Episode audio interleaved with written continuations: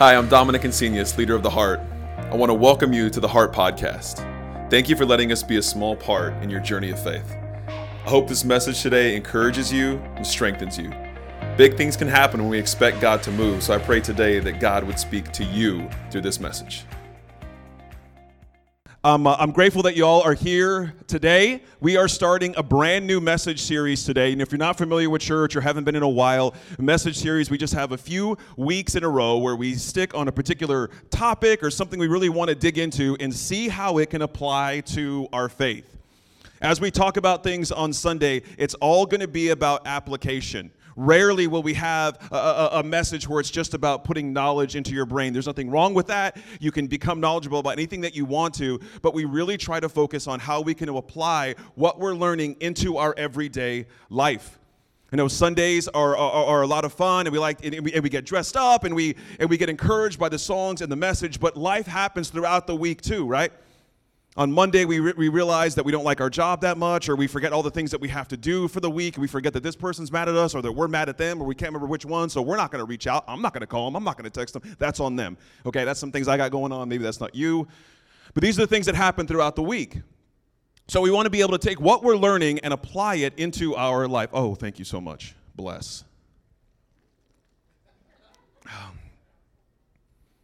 And today we're starting a new series called Close. And we're going to go for a few weeks, three weeks, and I want to talk about three people. I'm going to take snippets of the stories of three people who were the closest to Jesus. When Jesus was walking around, when he was doing his ministry, when he was healing people and, and, and, and, teaching people, and getting mad at religious people. It's one of my favorite things that Jesus ever does is get mad at religious people and say mean things to them, call them snakes. It's a lot of fun. So, what I want to do is, I want to see if we can get a glimpse of something, if we can get a glimpse of what it means to be close to Jesus and the different kinds of things we can experience by staying close to our faith, and maybe how we can experience growth in our faith, in our relationships, in our health by being close to the people around us. So, what I want to ask you, I want to start you with a question this morning, and that is who knows you? Not who do you know well, who knows you? Who knows the silly things that you do and say and think? Not just who knows you, who really knows you? Who knows all the inner parts of you? A few days ago, um, my wife, uh, Amber, she was, uh, I wasn't there for it when it happened, but this is something that she knows about me. So I guess Corbin was on the couch and he was looking at his phone, and all of a sudden he went like this. He went like this. And Amber said, Oh, I know what that means because you and your dad do that. And you know what that means? When me and Corbin do that, it means we are getting anxious about something we have to plan and we're figuring out the time that we have to do it. And we work backwards on how much time we have to do what we planned on doing before we go do that thing. And there's never enough time. So now I, I, feel like I feel like my wife she's a good poker player too. So I feel like I have to you know I have to, I can't give her my tells. You know. Another thing around my house. I don't know if you guys are like this, but this means a lot to Dominic. You ready? I walk in, I say nothing, I look around, and I'm like, and Amber and Corbin, they're like, okay, what dad's looking at something. Let's okay, there's his eyesight. Okay, that place is a mess. Let's go clean that up before he gets anxious even more. Anybody else a deep sigher? They don't communicate, they just deep sigh. Okay, everybody back there. okay, now we get some honesty. Okay, okay, okay. Questions are only gonna get harder. So it's uh, so I have a few things that I give away that uh, I, I don't know that I give away, and those that are close to me know that. You know, it's not maybe it's not hard to know that when someone deep sighs, something's going on in their brain. But if you know me well enough, if you know Dominic well enough, a few deep sighs in a row, it means the anxiety is rising. If I'm late for something, deep sighs, deep sighs all around. I'll just walk into whatever room Amber's in and then walk out. Ready? Sometimes I'll do it for fun. I'm what, I'm what you would call a classic instigator. And so I'll walk in to the room. Amber's nowhere near ready, and I'll say, Ready to go? These are tips on how to have a healthy marriage. Do not do that. You almost ready? and I used to do this, and it started to not be fun anymore. I would say, You want me to wait in the car while you finish getting ready? Oh, that is tips. Tips on how not to do it. Now, there, there, there's, some, there, there's some of these parts of us where maybe I wouldn't need to hang around you very long to, to see some of these things in you. But what I want to talk about today and over the next couple of weeks is not what you can just observe, okay? Because if you were around me long enough, you'd probably observe me deep sighing. You'd probably observe some of the things that I'm grumpy about, some of the things I have a negative attitude towards to. You would probably observe some of the things I'm, I, I really like or really like to talk about. But I'm not talking about just observing. I'm talking about who knows you past observations. Who knows the things that you love? Who knows the things that you fear? Do you have anyone in your life that you're willing to let see you that closely? Maybe for you and your family, maybe you're married or you have a boyfriend or a girlfriend or wherever you're at in your relationship, or you have kids or your parents. Somebody knows you, but how well do they know you? How well do they know all the parts of you? And some of us, this is true for myself, so maybe I won't put this on you. I'll ask you to consider this. Some of us in our journey of faith, there were things that I didn't even want God to know. And somebody would say, Well, Dom, God knows everything. And I was like, I don't think so. I haven't told him all of it. I hope he doesn't know that one. Because even if someone can observe something, there's still a part of us, right? We're big on choice here at the heart, okay? Choice when it comes to giving, choice when it comes to serving, choice when it comes to praying, choice when it comes to even being here on a Sunday. You have choice in your life. And so it's one thing to be observed, it's one thing to have somebody know you, but it's a different thing. It's an intentional thing when you choose to be known by someone. That can't happen on accident. That can't happen with just you spending time with people. Because I've met couples who have been married for years and years, twice as long as, as my wife and I have, and you would think they hadn't spent a lot of time with each other. And I've met people, friends, who haven't been haven't been friends that long or have people who haven't been married that long and it seems like they know each other so well. So what is that? Now some of us are going to be naturally people who share. Is anyone like a natural oversharer anybody okay i am as well yes okay yeah very good i'll, I'll i mean you, if you're here enough on sundays you know a lot about what's going on in dom's life and I'll just, I'll find some stranger and they'll say, hey, how's church going? I'm like, you got an hour and a half? You know what I mean? I'll tell you about it and all the things I'm going through and what I told to my counselor this past week and what she said about it. Do you want to know her name? I could recommend her to you. That's the kind of oversharer I am. I get zero permission from Amber and Corbin to tell any stories about them on Sunday mornings because I'm just an oversharer. So I, am not, I'm not suggesting you need to be like me. I'm not suggesting that all of a sudden, whoever you are in life, now you need to become this person who shares everything about what's going on inside of you. I'm not suggesting that you need to change your personality and now, whenever someone wants to be your friend, now you have to drop everything and do everything you can to be their friend. That's not what I'm saying. What I'm saying is, who knows you and do they know all of you? Have you made a choice for someone to get to know you, not just spend time around you? Not just text you, not just call you, not just FaceTime you, but really get to know you. I said we were going to be talking about three uh, uh, uh, of, of the men who were the closest to Jesus. If you don't know, there are three men called Peter, James, and John. There are some significant moments that are recorded, that are recorded in the Bible, significant moments in Jesus' life, in his ministry that these three, man, it's almost over. It's almost over. I know, I know it gets long, it's long winded. These are three men that were there for some significant moments in Jesus' ministry.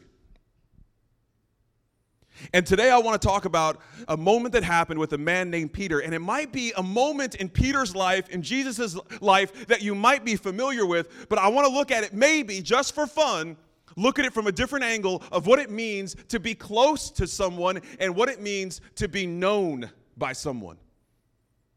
Again, I want you to be thinking today who knows you? Who knows what your deep sigh means? Who knows what your nervous tics look like? Who knows what kind of movies you do like to watch and don't like to watch? Who knows the movies you don't like to watch and won't make fun of you for not watching them? Who knows the kind of music you listen to? Who sends you who sends you a song? Who texts you a song and say, "I think you'll like this?" Who are the people in your life that know you? So I want to I want to look at this uh, particular scripture. We're going to be in John chapter 21, but I want to give you some some some context. Okay, I, I want to kind of set the scene for you. Because what we're going to be looking at is going to be after Jesus dies and rose again. Spoiler alert: uh, Jesus dies, but then he comes back. So it's a happy ending. So I, what I want to look at is if you don't know what happens as Jesus is coming up to his death, his murder, his crucifixion.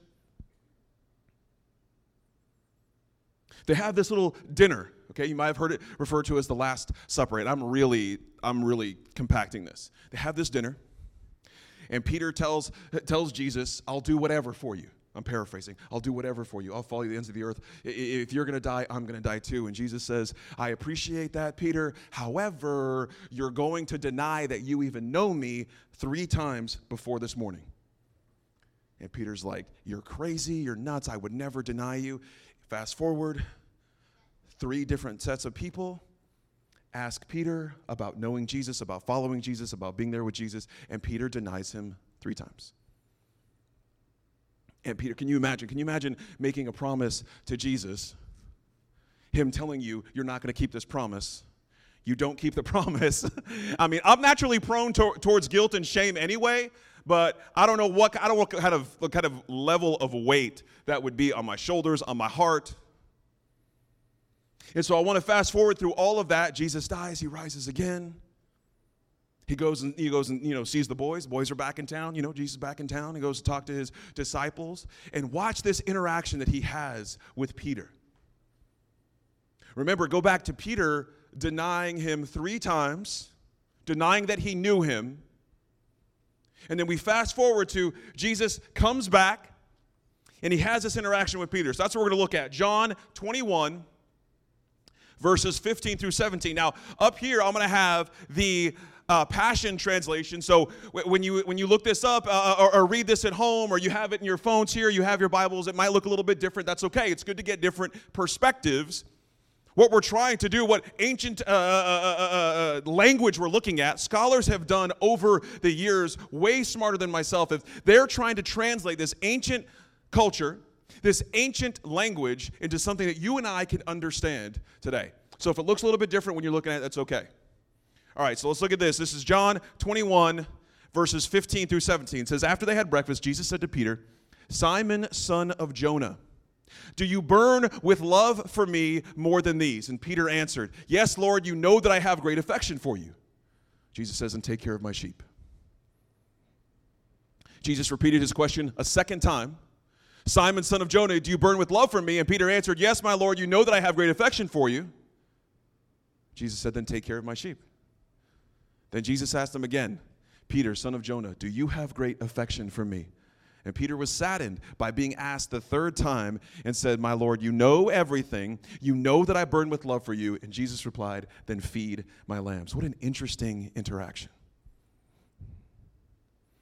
I was reading this this week, and you know what's interesting is Jesus never forgives Peter. Jesus doesn't say, Peter, I forgive you. I mean, maybe he does. It's not recorded that that's what Jesus was doing that for. And, I, and I'm reading this story, and I'm reading this part of the story in, in the context of what it means to be close to someone. I'm trying to understand what's going on in Peter's mind. And I feel like out of all the characters in the Bible, I can relate to Peter because he is constantly saying the wrong thing. He's constantly messing up. And y- y- you think he has a good heart, but some of his actions don't really line up with that. And so I feel like, I get this guy. And I look at I look at this in the context of Jesus knowing Peter. Because it's hard to spend that much time with someone and not know them. But it's also difficult to know someone that doesn't want to be known. Do you know people like this? Do you know people in your life, maybe they're your parents or your kids or your friends, who you try to know them, you spend a lot of time with them, you see them on holidays, but they're the kind of people that give one word answers when you ask a question. Hey, how are things going at work? Good. Okay. Great detail. How's things going? How are your kids? They're good. All right. Friendship over. Hit you up on Facebook next year for Christmas. Right? And there's nothing wrong with that. There's nothing wrong with again, you don't need to become like you don't need to become like me. You don't need to become an oversharer, but there are some people who don't want to be known. For some people, it is terrifying to be known. You know why it's terrifying to be known? What if someone gets to know you, the real you, and they don't like you? That is terrifying. It's easy to hold people off right here and say, if you don't like me, that's fine. You don't really know me. But as soon as you make the conscious, intentional choice to let someone get to know the real you, and then they don't like you, then they hurt you, then they reject you, that is painful. And many people say, you know what? It's not worth it. It's not worth the risk of being rejected for who I really am when I can keep people out here at arm's length. And if they like me, fine. If they don't, I don't care. So, what about this story? And uh, uh, again, this is this this part of the story. I'm just again, I'm reading it through the context of what it means to be close to someone. But what I see here is two people who know each other. I see Jesus knowing Peter. I see Jesus asking Peter three times the same question.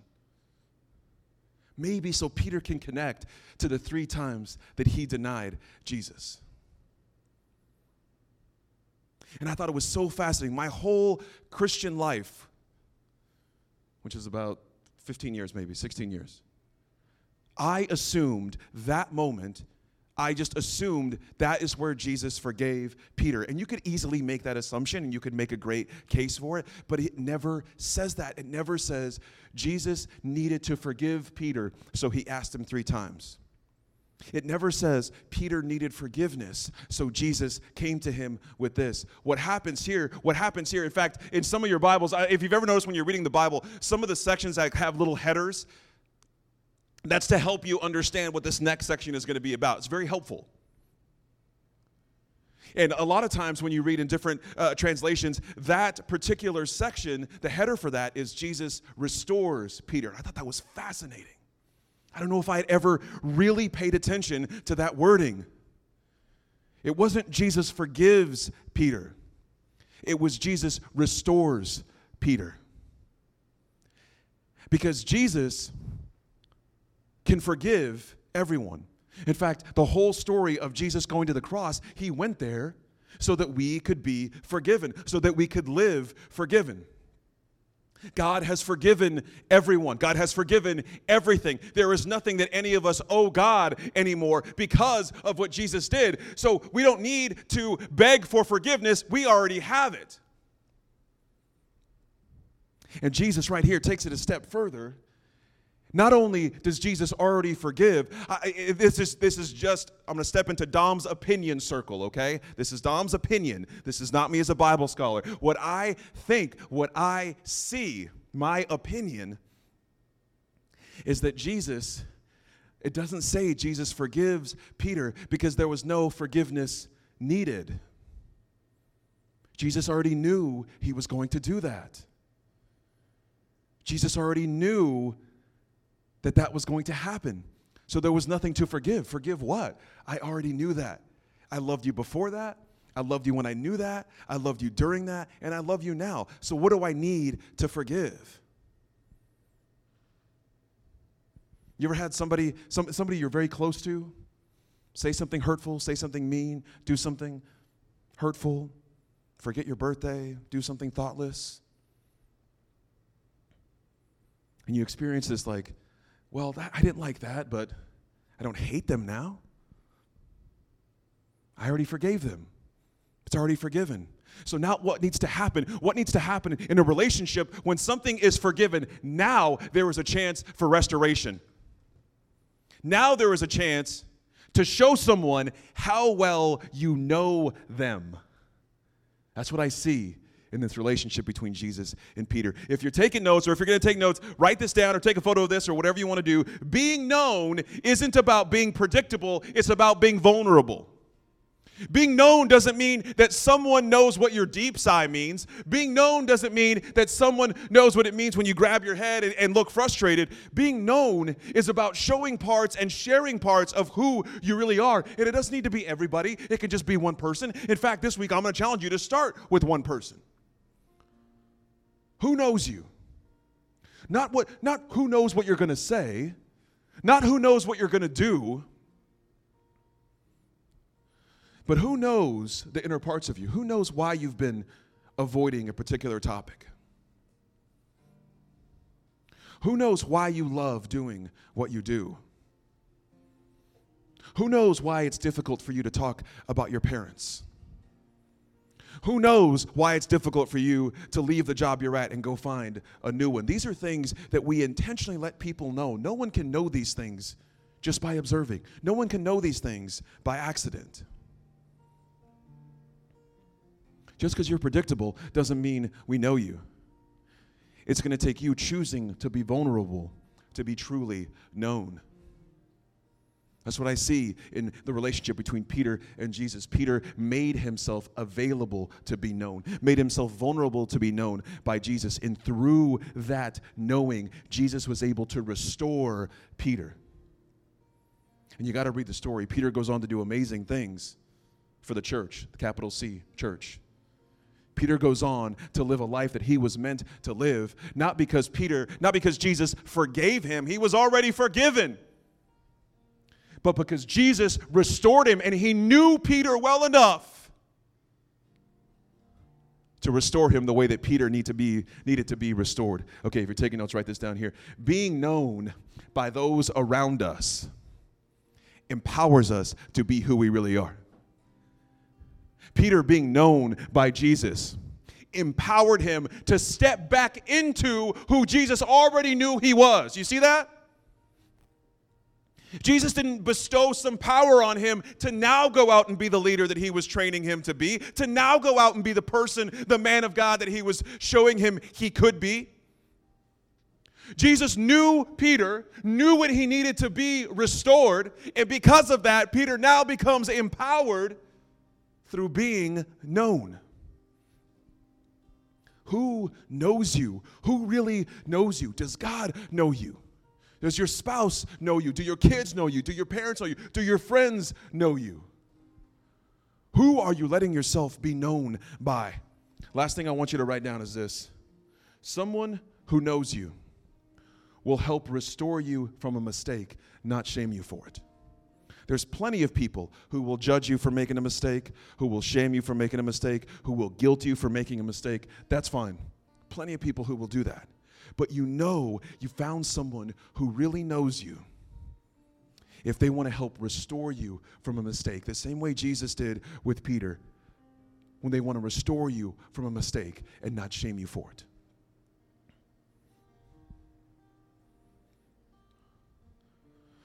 There's things about my life that my wife and my son know that not everybody knows.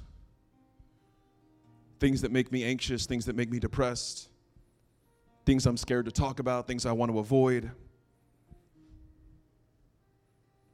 I have people in my life that I have made the choice to let in.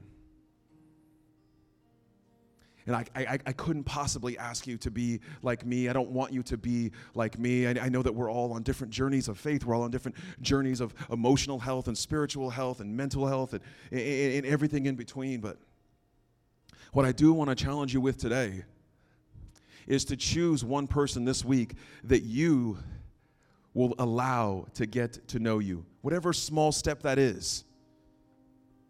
I don't mean you, you know, need to go to counseling together, or, or maybe you do. I don't know what your life is. You probably should. I mean, who will you choose to let in just a little bit? Just a little bit more. Who will you choose to do that? Can you choose to do that? Do you want to? We talk about choice so much at the heart because it means everything. Jesus chose to go to the cross. He wasn't forced to, he chose to. That's what makes that act so powerful. That's what makes that act so meaningful is that it was a choice for Jesus to do that.